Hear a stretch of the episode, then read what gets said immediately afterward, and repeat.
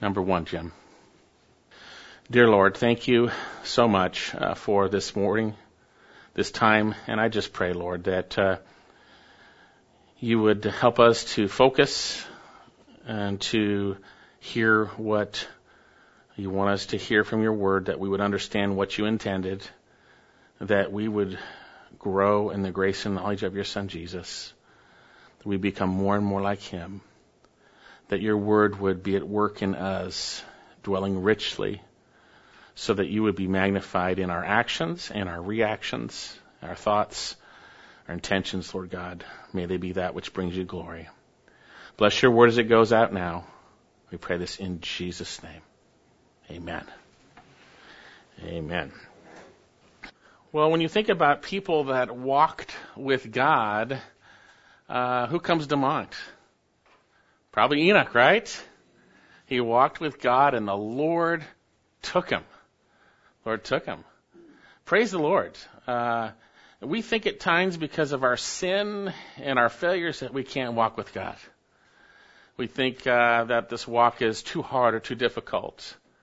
But the reality is, if you've come to a relationship with Jesus Christ through faith in Him, we are to walk with Him. We're to walk with Him in the same manner in which we came to Him, which is by faith. And we are enabled to, by His Spirit, as we'll see through His Word, to actually walk in a manner that is worthy. Now, we're not going to walk in a worthy manner all the time, but we should be walking more worthily every day. The Lord wants us to become like Jesus Christ. And so you might say, I really want to please God, but how do I do that? I know the verses.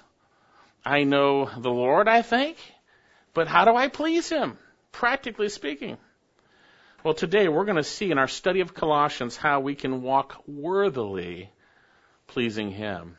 So turn to Colossians chapter 1, and we're going to be looking at verses 9 and 10 today. And as I mentioned before, this section is a larger section of basically almost the whole first chapter, not complete portion. So we're just pulling a piece out. So we do need to understand the context. We know the Apostle Paul is uh, under house arrest in Rome. It's about 62 AD. And although he had never personally visited these Colossians, he had heard from Epaphras, uh, his beloved fellow bondservant of Christ, that um, they uh, had come to faith, that they had believed in the Lord Jesus Christ, that they were loving one another. And he informed them of their love in the Spirit. And yet, it's apparent that the Apostle Paul came to understand some information about the Colossian church, also probably from Epaphras, that there were threats to their faith. You see, when you come to faith in Jesus Christ, we are delivered from the domain of darkness and transferred into the kingdom of His beloved Son. We'll see that later on in our passage.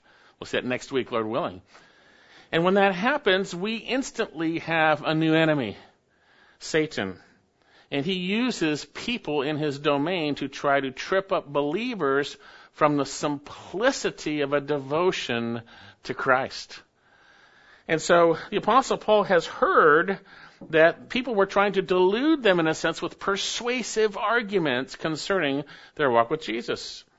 All kinds of uh, ways to follow Jesus. You can see those in chapter 2, and the Apostle Paul says these are of no value against fleshly indulgence. None of these things work. You can't make a list of this is what I'm going to do now for God, this is what I'm not going to do.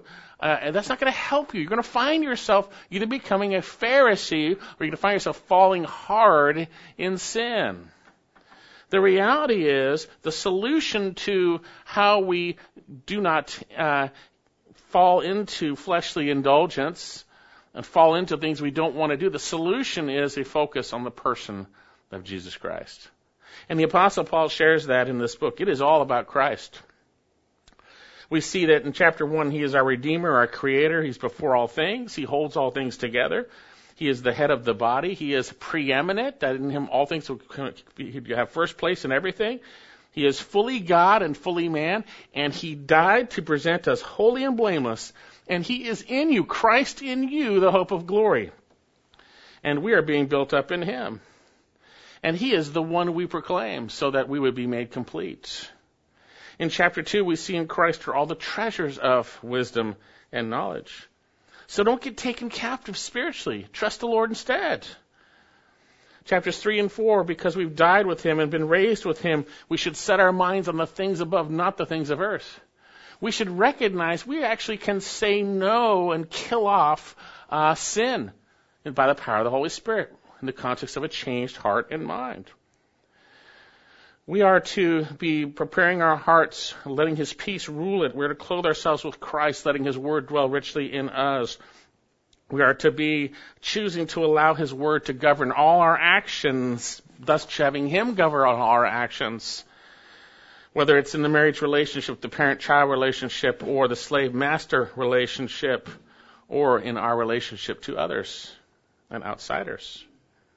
So this book is extremely important and we believers are tempted on all sides to pull our eyes off of Jesus.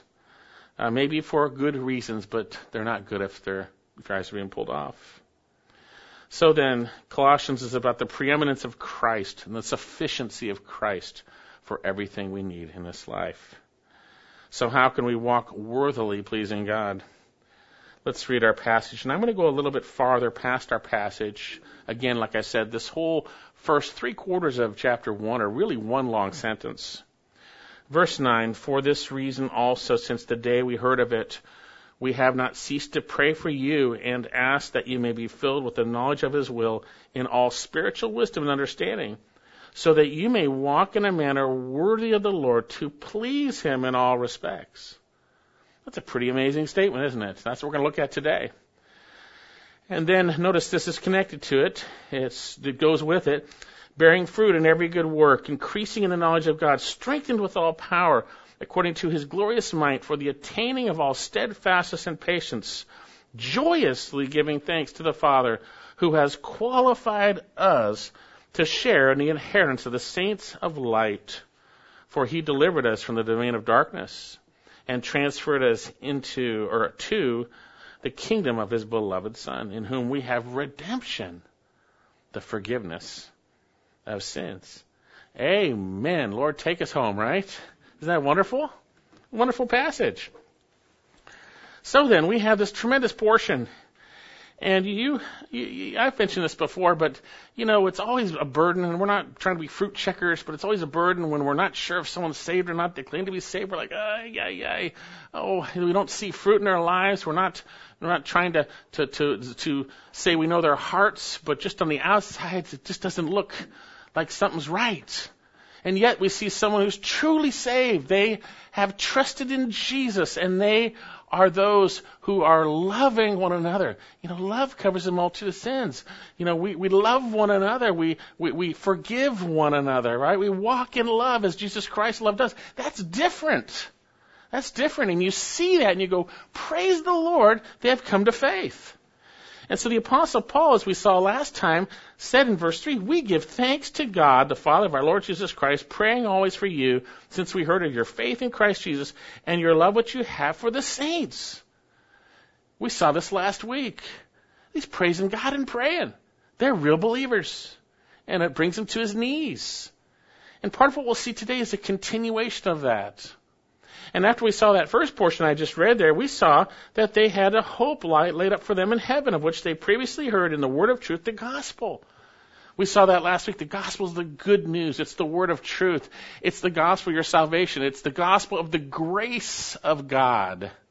It is the good news that God did not leave mankind in his wretched, sinful state. That God sent his son Jesus. The grace of God has appeared that he came and he lived the perfect life, took on human flesh, fully God, fully man, and he bore our sins in his body on the cross. For you know the grace of our Lord Jesus Christ, that though he was rich, he was made poor, that we might be made rich, right? That we would have salvation and a relationship with the Father through him. Tremendous reality. And we see that Epaphras has informed them that uh, that they heard they responded to the gospel. They learned it from Epaphras, and they heard it, and they understood it, and believed it. And we see that it bore fruit. They had a genuine love in the Spirit. And so Paul's saying, we're praying. We're praying because of your salvation. And that's what he goes back to right here. For this reason in verse 9. Because they're believers. And it's evident. It's evident. Now, before we get started looking at these verses specifically, I want to give you the kind of some grammatical context which should help us. He's obviously praying for these Colossians, and notice what it is, that they might be filled with the knowledge of his will. That's what he's praying for. That's the request, verse 9. For what reason or what purpose? Verse 10, so that they would walk in a manner worthy of the Lord, pleasing him in all respects. So you've got the request, and then you have a purpose stated. I'm praying this for you so that this would happen. That's what he's saying, basically. And so, how can we walk in a worthy manner? Well, we're going to see that we need to continually renew our minds with his revealed will and the knowledge of him. That's what we're going to say. Verse 9 For this reason, since the day we heard of it, we have not ceased to pray for you. For this reason, dia touto in Greek, uh, the reason is what he's been talking about already the changed lives of the Colossians, the evidence of changed lives that they uh, heard the gospel, they responded, they understood, they, they believed, and they were loving one another. And so, because of these changed lives, he says, for this reason, he says, since the day we've heard it, we've not ceased to pray. We've not ceased to pray. We haven't stopped praying. We haven't stopped praying. And it's interesting, the word cease speaks of we haven't been hindered to stop in a sense. Stuff gets in the way and we get hindered. It says we haven't ceased from praying. You see, if someone's been saved, there's going to be evidence, and that evidence is a love for one another. We see this exact same thing in Ephesians chapter 1. He says, For this reason, Ephesians 1.15, I, having heard the faith in the Lord Jesus which exists among you and your love for the saints, do not cease giving thanks. Hey, you're true believers. This is an agape love. This is a love that comes from God. It's a love that we do not, we do not and cannot manufacture. It is innate to our relationship with Him. In First uh, Thessalonians chapter four, the apostle Paul says that we don't need to be taught to love the brethren because we're taught by God to love. We, it's, it's innate to our relationship with Him. We know from 1 John that we love because He first loved us. We receive the Spirit of God in our hearts, and His love then is in us and able to be manifest if we abide in Him and His love, as we say. And when we love, we're going to um, sacrificially obey God in relationship to one another. That's what really love is. It's a sacrificial obedience to God for your benefit. I'm giving up my rights to obey God's word towards you because I see you as more important. And what God says I should do for you is the best thing. It's the right thing. It's a sacrificial love. Jesus said, This is my commandment that you love one another. John 15:12. Just as I have loved you, greater love has none than this, than he laid down his life for his friends. You are my friends if you do what I command you. Jesus doesn't command us with burdensome regulations. His commands are gracious, kind, merciful, loving, and holy. We see in 1 John chapter 5 that this is the love of God. Uh, when we this how this is how we can know we love the children of God when we love God and observe His commandments. We observe not the Ten Commandments, but His commands in His Word. His Word says, if I have anything against you, I need to let that go, right? It's these I need to forgive you. And if you're caught up in sin, I need to come alongside you and help you out. And if you're rebellious, I need to come alongside and expose it that I might win you. It's got all kinds of different commands in that, right? But practically speaking, they're the day in and day out commands of how we interact with one another in graciousness and kindness, walking like Jesus did towards us. So then, we see here that they had a real love. They had a real love. And so for this reason, he says, we've not ceased to pray for you. Now, in just about all of Paul's letters, we see him praying. Romans 1, Ephesians 1, Philippians 1, 1 Thessalonians 1, 2 Thess 1, 2 Timothy 1, and Philemon plus Colossians. Paul is praying for people that he has ministered to. And this was convicting to me. I'm thinking, Lord, do I pray enough for the people I'm ministering to? Lord, I need to be praying that they would do exactly what you're saying here. And we need to pray for one another in the same way. In the same way. So then, he is praying. Now, why doesn't Paul just say, you know, God's working on them. They'll get there eventually. You hear that, don't you? God's working on them. They'll get there. Well, you know, that's true. But implying in that is that I'm not going to intervene. I'm not going to deal with it. Rather than, I'm going to pray for that person that God would change them. I'm going to pray for that person that they would be convicted. I'm going to pray for them that God would make them into the image of His Son. Praying, praying, praying, praying. And Paul didn't cease praying. He didn't cease praying. This should shame us, in a sense. We're so busy on our own lives and all of our own stuff. This person did this to me. That happened to me. This happened here. Oh no, whatever it might be. Rather than, Lord, help me to see the important things. Help me to pray for those people around you. We see that the Lord loved them to the end. And He loved them and loved us by dying for us, right? We see that.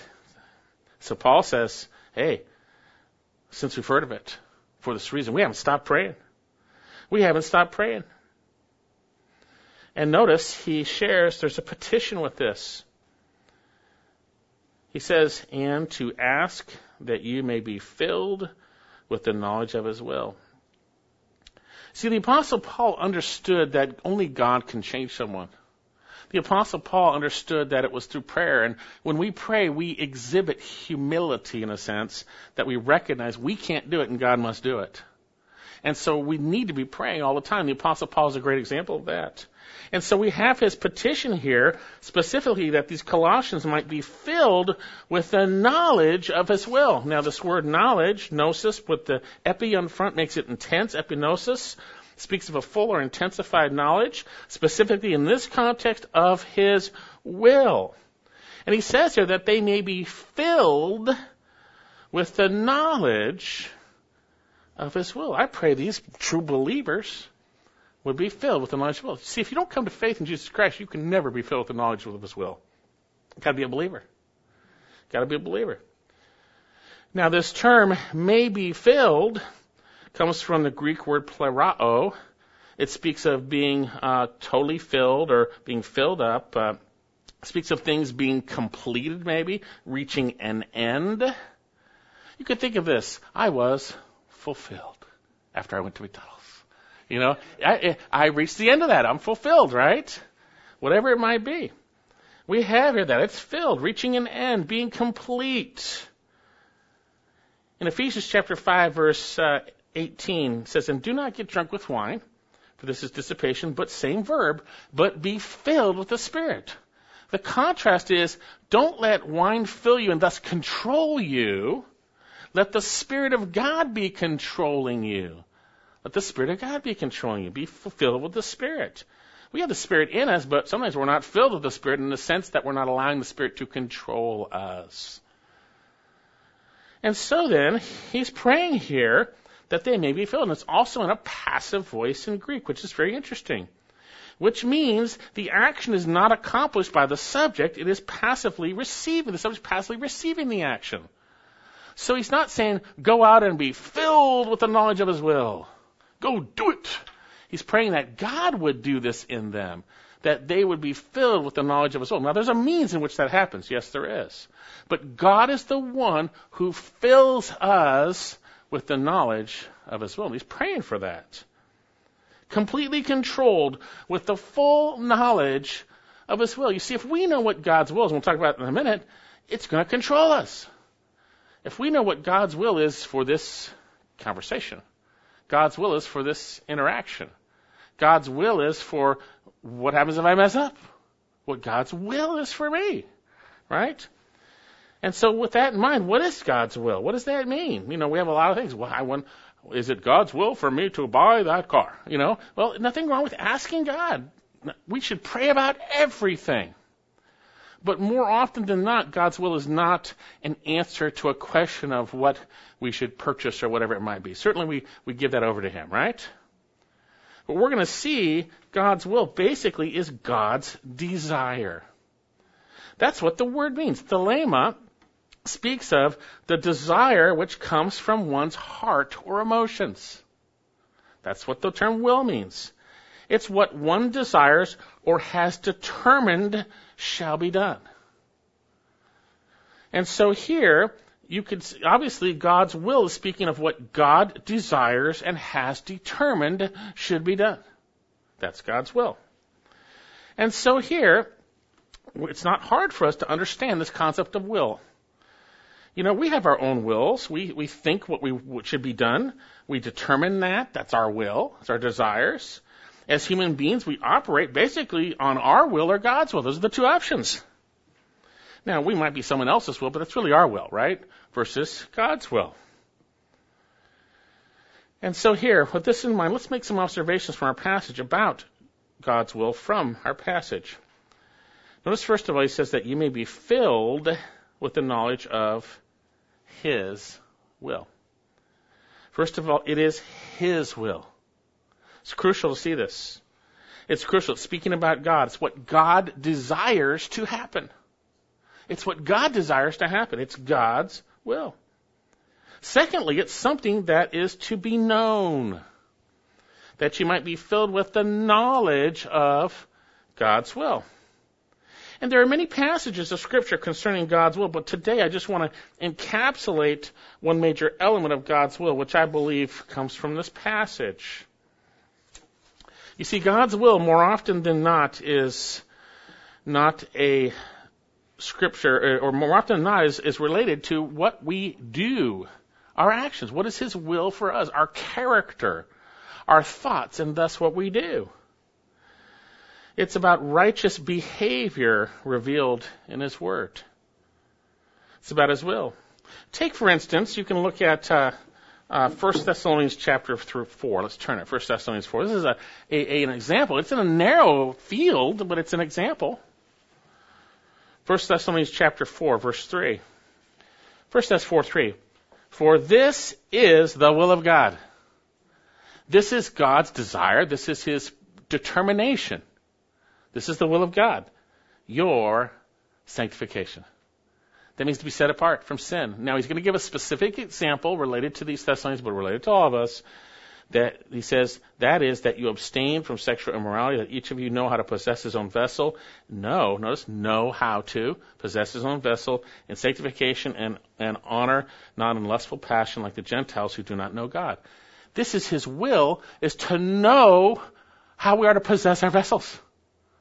Not in an evil way like the Gentiles, but like, but in sanctification and honor.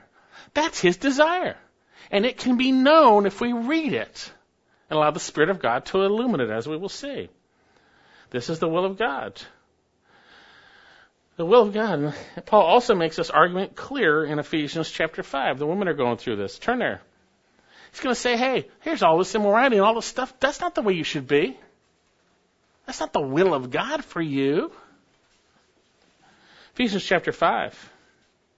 After exhorting us to walk in love like Christ walked in love for us, he says in verse 3, But do not let immorality or impurity or greed even be named among you. That's God's will. He says, Don't do that. Don't let that happen, right? As is proper among saints. And there must be no filthiness, silly talk, or coarse jesting, which are not fitting, but rather the giving of thanks. Hey, should be thankful. That's God's will instead. That's his desire, right? For this you know with certainty that no immoral or impure person or covetous man who is an idolater has an inheritance in the kingdom of Christ and God. Let no one deceive you with empty words, for because of these things the wrath of God comes upon the sons of dispute. See, this is his motivation for us to do his will. Right? This is not who you are. That's who they are. And they're going to hell. Don't be deceived. Right? And so he says here, uh, for because these things the wrath of God comes upon the sons of disobedience. Therefore, do not be partakers with them, for you were formerly darkness, but now you are light in the Lord. Hey, you're you're righteous because of Christ. Right in the light in the Lord. Walk as children of light. Walk in the light, not in the darkness. That's righteousness, not sin, like he just talked about here. For the fruit of the light consists of all goodness and righteousness and truth, trying to learn or demonstrate what is pleasing to the Lord. And do not participate in the unfruitful deeds of darkness, but instead even expose them. For it is disgraceful even to speak of the things which are done by them in secret. But all things become visible when they're exposed by the light, and for everything that becomes visible is light. For this reason it says, Awake, sleeper, and arise from the dead, and Christ will shine on you. Now listen to this. Therefore, be careful how you walk. He says here, not as unwise, but wise, making the most of your time because the days are evil. So then, do not be foolish, but understand what the will of the Lord is. What's the will of the Lord? It says, don't act like them. Don't do those sinful, wicked things you did before you were saved. He said, but we should be walking in, as in the context of the light. Righteousness, truth, right? Those things. That's God's will revealed in His Word. Very specifically. You see, and often God's will is opposed to our will. This is the way we used to live before we knew Christ. That was our will.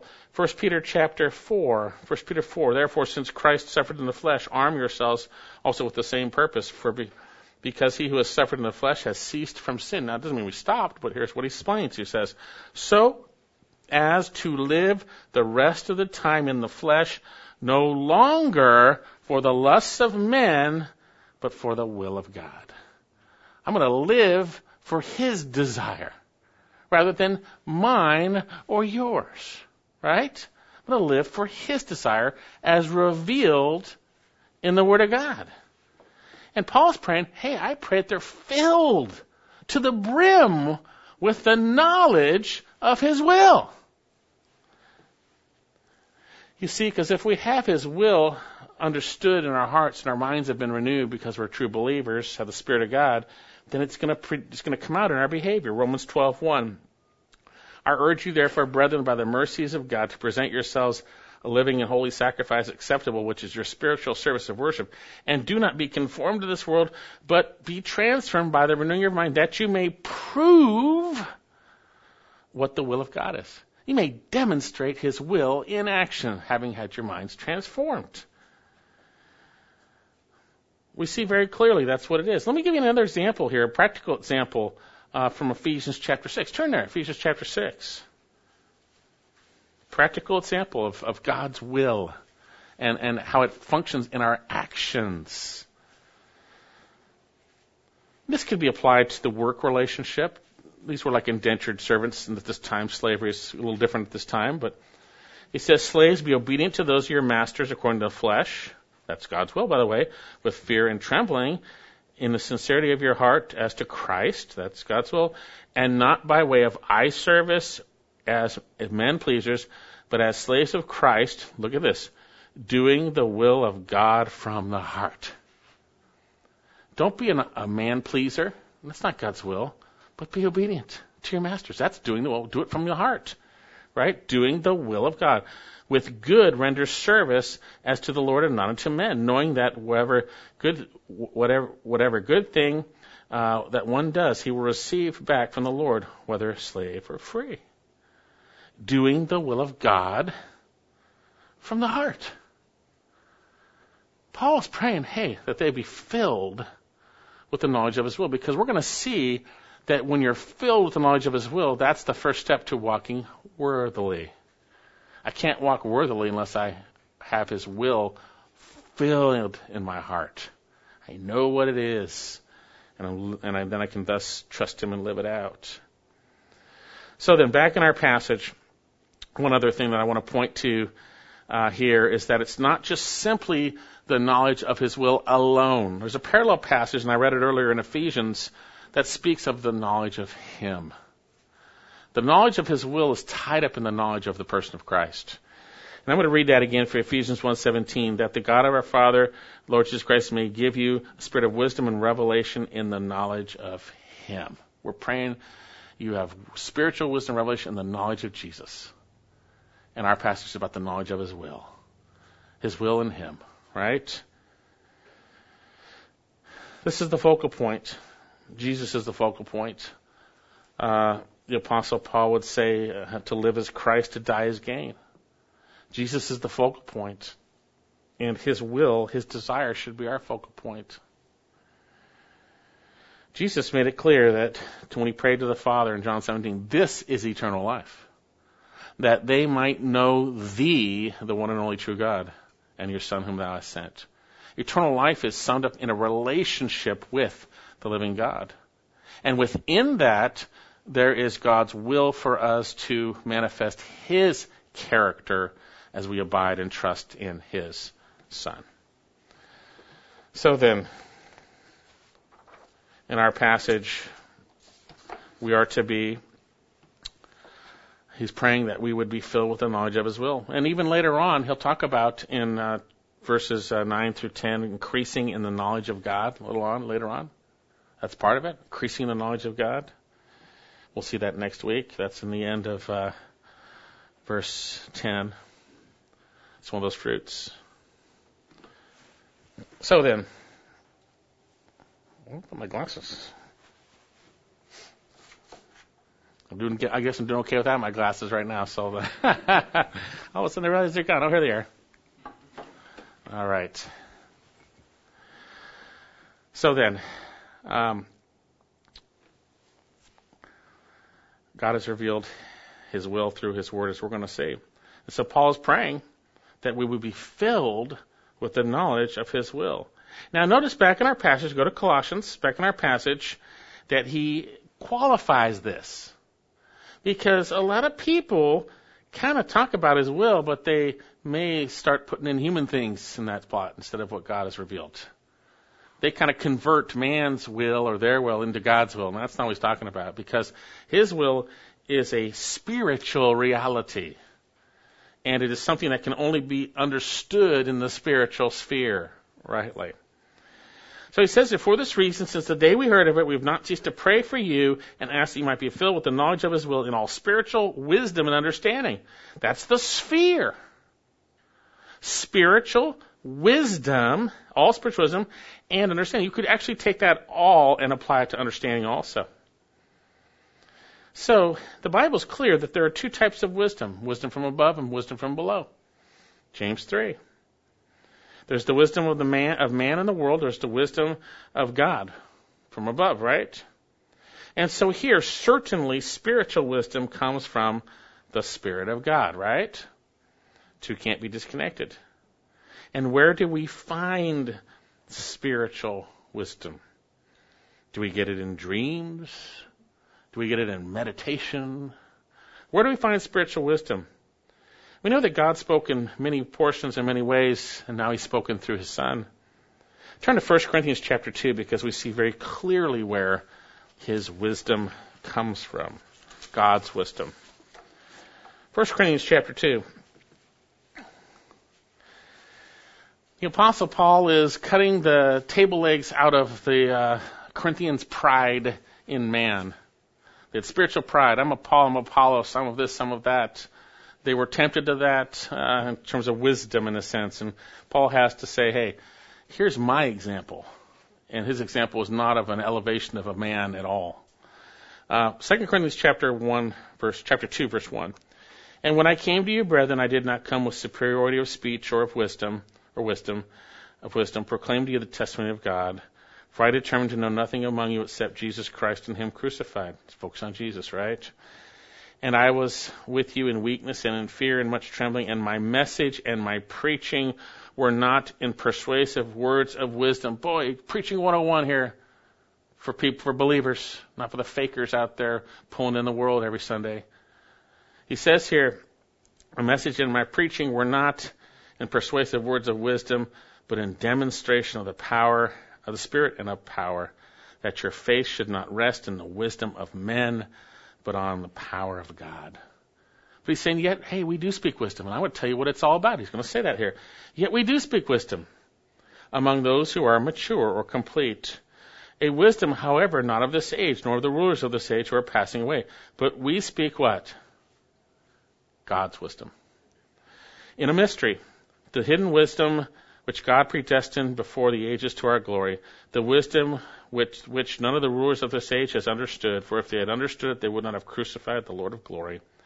But just as it is written, the things which I have not seen, ear has not heard, and have not entered into the heart of man, all that God has prepared for those who love him. This is stuff that didn't come from human beings. Never even entered the heart of man. It, it came from God. And notice what he says here. It's not something that's coming later on. Notice what he says here. For to us God revealed them. These are those hidden things. The wisdom of God was revealed through the Spirit. For the Spirit searches all things, even the depths of God. For who among men knows the thoughts of a man except the Spirit of a man who, which is in him? Even so, the thoughts of God no one knows except the Spirit of God. Now we have received not the Spirit of the world, but the Spirit who is from God, that we might know, get that word, know. We might know the things freely given to us by God. That's His Word, that's His wisdom that wasn't known, but now has been revealed. But then, and he says, which things we also, also speak. Hey, it's God's word we speak not in words taught by human wisdom, but, but those in those taught by the Spirit, combining spiritual thoughts and spiritual words. But a natural man, that's a non-believer, does not accept the things of the Spirit of God, for they are foolishness to him, for he cannot, and he cannot understand because they're spiritually appraised. That's why we share the gospel with non-believers, by the way. They're not going to get, not going to get anything else. They can't, they don't accept it. They're not going to get it. But he says here, but who, but he who is spiritual praises all things, Yet he himself is appraised by no man. For who has known the mind of the Lord that he should instruct him? But we have the mind of Christ. We have the thoughts revealed of Christ in his word, those hidden things of wisdom. We have God's word. Colossians chapter 2 verse 3 states that in him, speaking of Christ, are all the treasures of wisdom and knowledge. God's Word is the only context in which we come to the full knowledge of His will. It's His Spirit revealed will, spiritual wisdom. It's God's wisdom. That's why we don't want to listen to those who don't know the Lord. We'd be polite. we'd be kind, but we don't listen to them. We don't get our counsel. Blessed is the man who, who doesn't stand in the path of sinners, sit in the seat of scoffers, or you know that, right? But his delight is in the law of the Lord, and his law he meditates day and night.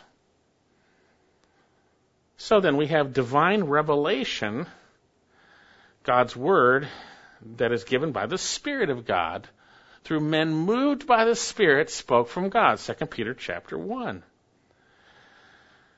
And so Paul's praying that you'd be filled with it, filled with the knowledge of his will, filled with that in all spiritual wisdom. That's the sphere. It's God's wisdom from His Word by His Spirit. It's spiritual. But notice, we can know His Word, but we may not understand it. He's going to pray for understanding too. He says here, in all spiritual wisdom, that's the sphere, and understanding. Back in our passage. You could say literally all spiritual understanding. That all spiritual goes with that. Now, this term understanding, interesting word, it speaks of ascending together. It spoke of a union of two rivers coming together. Hence the idea of comprehension, insight, or understanding. Sometimes we know God's word, but we don't understand it. He's praying that they would be filled with the knowledge of His will in the context of spiritual wisdom and understanding. Understanding. That we would get it. Luke 24, when Jesus was on the road to Emmaus with those dejected disciples, he opened their minds that they would understand the scriptures. Later on, when he appeared before them, he opened their minds that they would understand the scriptures. God needs to do that. It is God who opens our minds to understand the scriptures. The Spirit of God reveals the things of the Spirit, 1 Corinthians chapter 2. It is the Word of God by the Spirit of God that we understand that truth of God. And we need to come humbly before Him. Open my eyes that I would see wonderful things from Thy law. When we come to God's Word, we need to rely on Him to enable us to understand His spiritual wisdom from the Word. We need to rely on Him. So then, we have this tremendous statement. But how do we get spiritual wisdom and revelation? How do we get that? We see it comes from the Word. 2 Timothy 3:16 All scripture is inspired by God and profitable for teaching, for reproof, for correction, for training in righteousness that the man of God may be adequate equipped for every good work. We see it points to Jesus Christ. Uh, Jesus would say again on that road to Emmaus, the things about me written in the law of Moses and the prophets and the Psalms would be fulfilled. Focused on him. We know that he gave apostles and some prophets and evangelists and some pastors and teachers for the equipping of the saints the work of service, the building of the body of Christ till we attain the unity of the faith and the son, knowledge of the Son of God. Mature. We know that He has given us everything pertaining to life and godliness through the true knowledge of Him, through His precious and magnificent promises. So then, we gain spiritual wisdom through the Word of God, and we gain spiritual understanding by the Spirit of God. The Spirit of God illumines the Word of God. So it's not simply being filled with biblical knowledge. There's got to be faith in Jesus. And when we believe what God has said and we rely on Him to give us understanding, then we fill up on that knowledge. We're fulfilled in a sense in that knowledge. And Paul was praying because God has to do it. God has to do it. And this is his prayer, and this should be our prayer for one another, that we would be filled, filled with the knowledge of his will in all spiritual wisdom and understanding. Because if that doesn't happen, you will not walk in a worthy manner. Notice what he says here, verse 10, back in our passage. Let's finish up with this. So that you may walk in a manner worthy of the Lord, to please him in all respects. Think of a very basic illustration. You want to please your boss, you need to know what his will is for you. And when you do it, you're going to please your boss. When you walk in that will, right? Now the Lord's will is very clear, but that will is in the context of dependent faith in him, right? Apart from me, you can do nothing, right? So he says here, so that you may walk in a manner worthy of the Lord. This is really quite amazing. The term walk speaks of to walk around. It speaks of our day to day behavior, our conduct, the way we live. That we would walk in a manner worthy of the Lord. Enoch walked with God. Walk worthy of the Lord. The term worthy, axios, speaks of bringing up the beam of the scales, making it equivalent. Worthy with the Lord. How can that be? Well, it's behavior that is mass, that's consistent with the very character of Christ. He says, don't, he says not that we, he doesn't say we are to be worthy. He doesn't say make yourselves worthy. He says that we be filled with the knowledge of his will and all spiritual wisdom and understanding that we might walk in a worthy manner.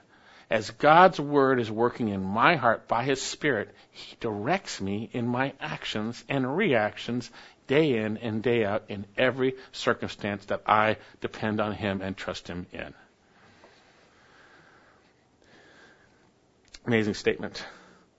The point is when we're truly controlled and filled by the true knowledge of His will, illumined by His Spirit in our hearts, we believe it, trust in Christ, then we're enabled to walk in a worthy manner, or i.e., that is, behave in a manner consistent with the very character of Christ and thus, middle of verse 10, to please him in all respects. What pleases God? Remember Matthew 3 7 when uh, Jesus was baptized, and behold, a voice came out of the heavens, This is my beloved Son in whom I'm well pleased. Jesus pleases God. We know from Hebrews 11:6 it is possible apart from faith it is impossible to please God. When we trust in Jesus and we are filled with the knowledge of his will obeying Him by faith, He's pleased. He's pleased. He's pleased when I live with my wife in an understanding way rather than get embittered. He's pleased if wives submit uh, unto the Lord and unto their husbands righteously. That have gentle and quiet spirit. He's pleased when we when we walk in the knowledge of His will. He's pleased when we don't snap back and return evil for evil when He leads us not to do that. He's pleased when we when we put aside all anger and malice and and, and envy and slander. He's pleased when we don't worry but we pray instead, thanking Him, making our requests known. He's pleased when we do these things, trusting Him, trusting Him to please Him in all respects. trying to learn what's pleasing, right? Ladies are doing that, right? Trying to demonstrate that. So then, how do we please the Lord and walk worthily? We need to be in the Word of God with a heart that is humble and dependent, filling, being filled with the knowledge of His will in all spiritual wisdom and understanding. That means we've got to be confessing sin. We got to be walking with Him. We need to be humbly praying that God would open our hearts and minds, praying for one another, trusting in Jesus. He wants us to walk worthily. We can't do it, but He does it through us if we trust Him. Isn't that amazing? It's quite amazing. And we'll see this next time what this looks like in real time. Bearing fruit in every good work, increasing in the knowledge of God, strengthened with all power, according to his glorious might, for the attaining of all steadfastness, patiently, joyously giving thanks to the Father, who has qualified us to share in the inheritance of the saints of light. That's what it looks like. So then, do you want to walk worthily and please the Lord? I do. And for that to happen, we need to be filled with the knowledge of His will in all spiritual wisdom and understanding. Is that happening in your life? I pray it is. Let's pray. Father, I thank you so much for your word. And Lord, we all know how short we fall and we all know our failures oh so well. But yet we know that you've forgiven us and we know that your word is true. I pray that we here and those listening would be filled with the knowledge of your will in all spiritual wisdom and understanding, that we might walk in a worthy manner to please you in all respects. Help us to take these truths to heart, to not let them escape, to not forget what you've said through your word, that we might walk this way that we might be with like Enoch who walked with you. And you might come, Lord Jesus, and take us away. So we thank you. We pray this in Jesus' name. Amen.